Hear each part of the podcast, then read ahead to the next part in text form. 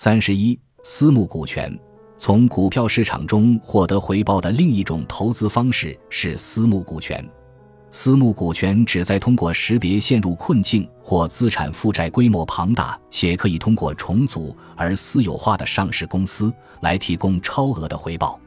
要想获得投资收益，私募股权基金经理需要从寻求超额回报的投资者那里拿到长期资本作为交换筹码，这些资金要投资很长一段时间，因此投资者要接受流动性不足的现实。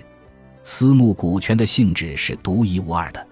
投资者必须向私募股权基金经理做出一系列资金承诺，即我们所说的催缴出资通知。有了资本之后，私募股权基金经理就会寻找收购目标，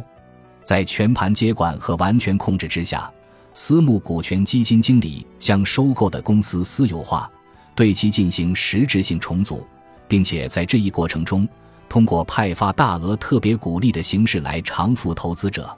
私募股权基金经理的目标是寻求一次公开募股，或者说服一家较大的公司购买重组后的实体企业。在这个目标达成后，投资者将会获益颇丰。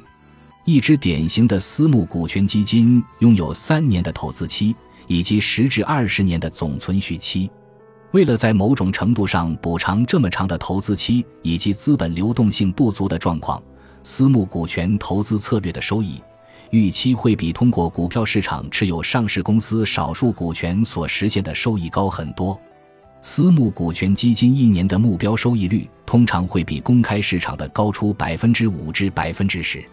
因为私募股权投资的流动性不足，所以它们通常属于市场风险等级。